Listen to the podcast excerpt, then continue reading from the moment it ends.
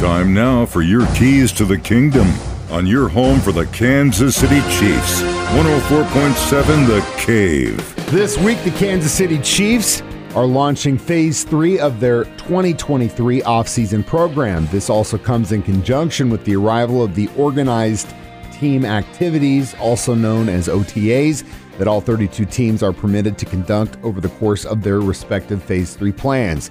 Chiefs OTAs are officially here, which means the team is getting closer and closer to training camp in St. Joseph, Missouri. During OTAs, teams are not allowed to subject their players to live contact. The team, however, will be able to conduct drills of various natures over the course of three separate OTA sessions. Basically, they can just run things without getting too physical. After the initial OTA session is over, the Chiefs are scheduled to have two more sessions from May 30th through June 1st and June 6th through June 9th.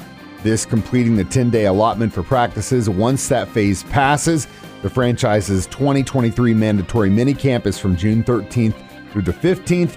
Various players may potentially miss some or all of the OTAs because of their only voluntary to attend, but the Chiefs' attendance record for mandatory minicamp is relatively sparkling, given that the players are actually required to be present for it. What does this all mean? Well, my friends, it means that we're getting closer and closer to the start of the football season. Those are your keys to the kingdom. Brought to you by Dr. Mark Melson, the doc that rocks, now at Springview Dental Care. And your home for the Kansas City Chiefs, 104.7 The Cave.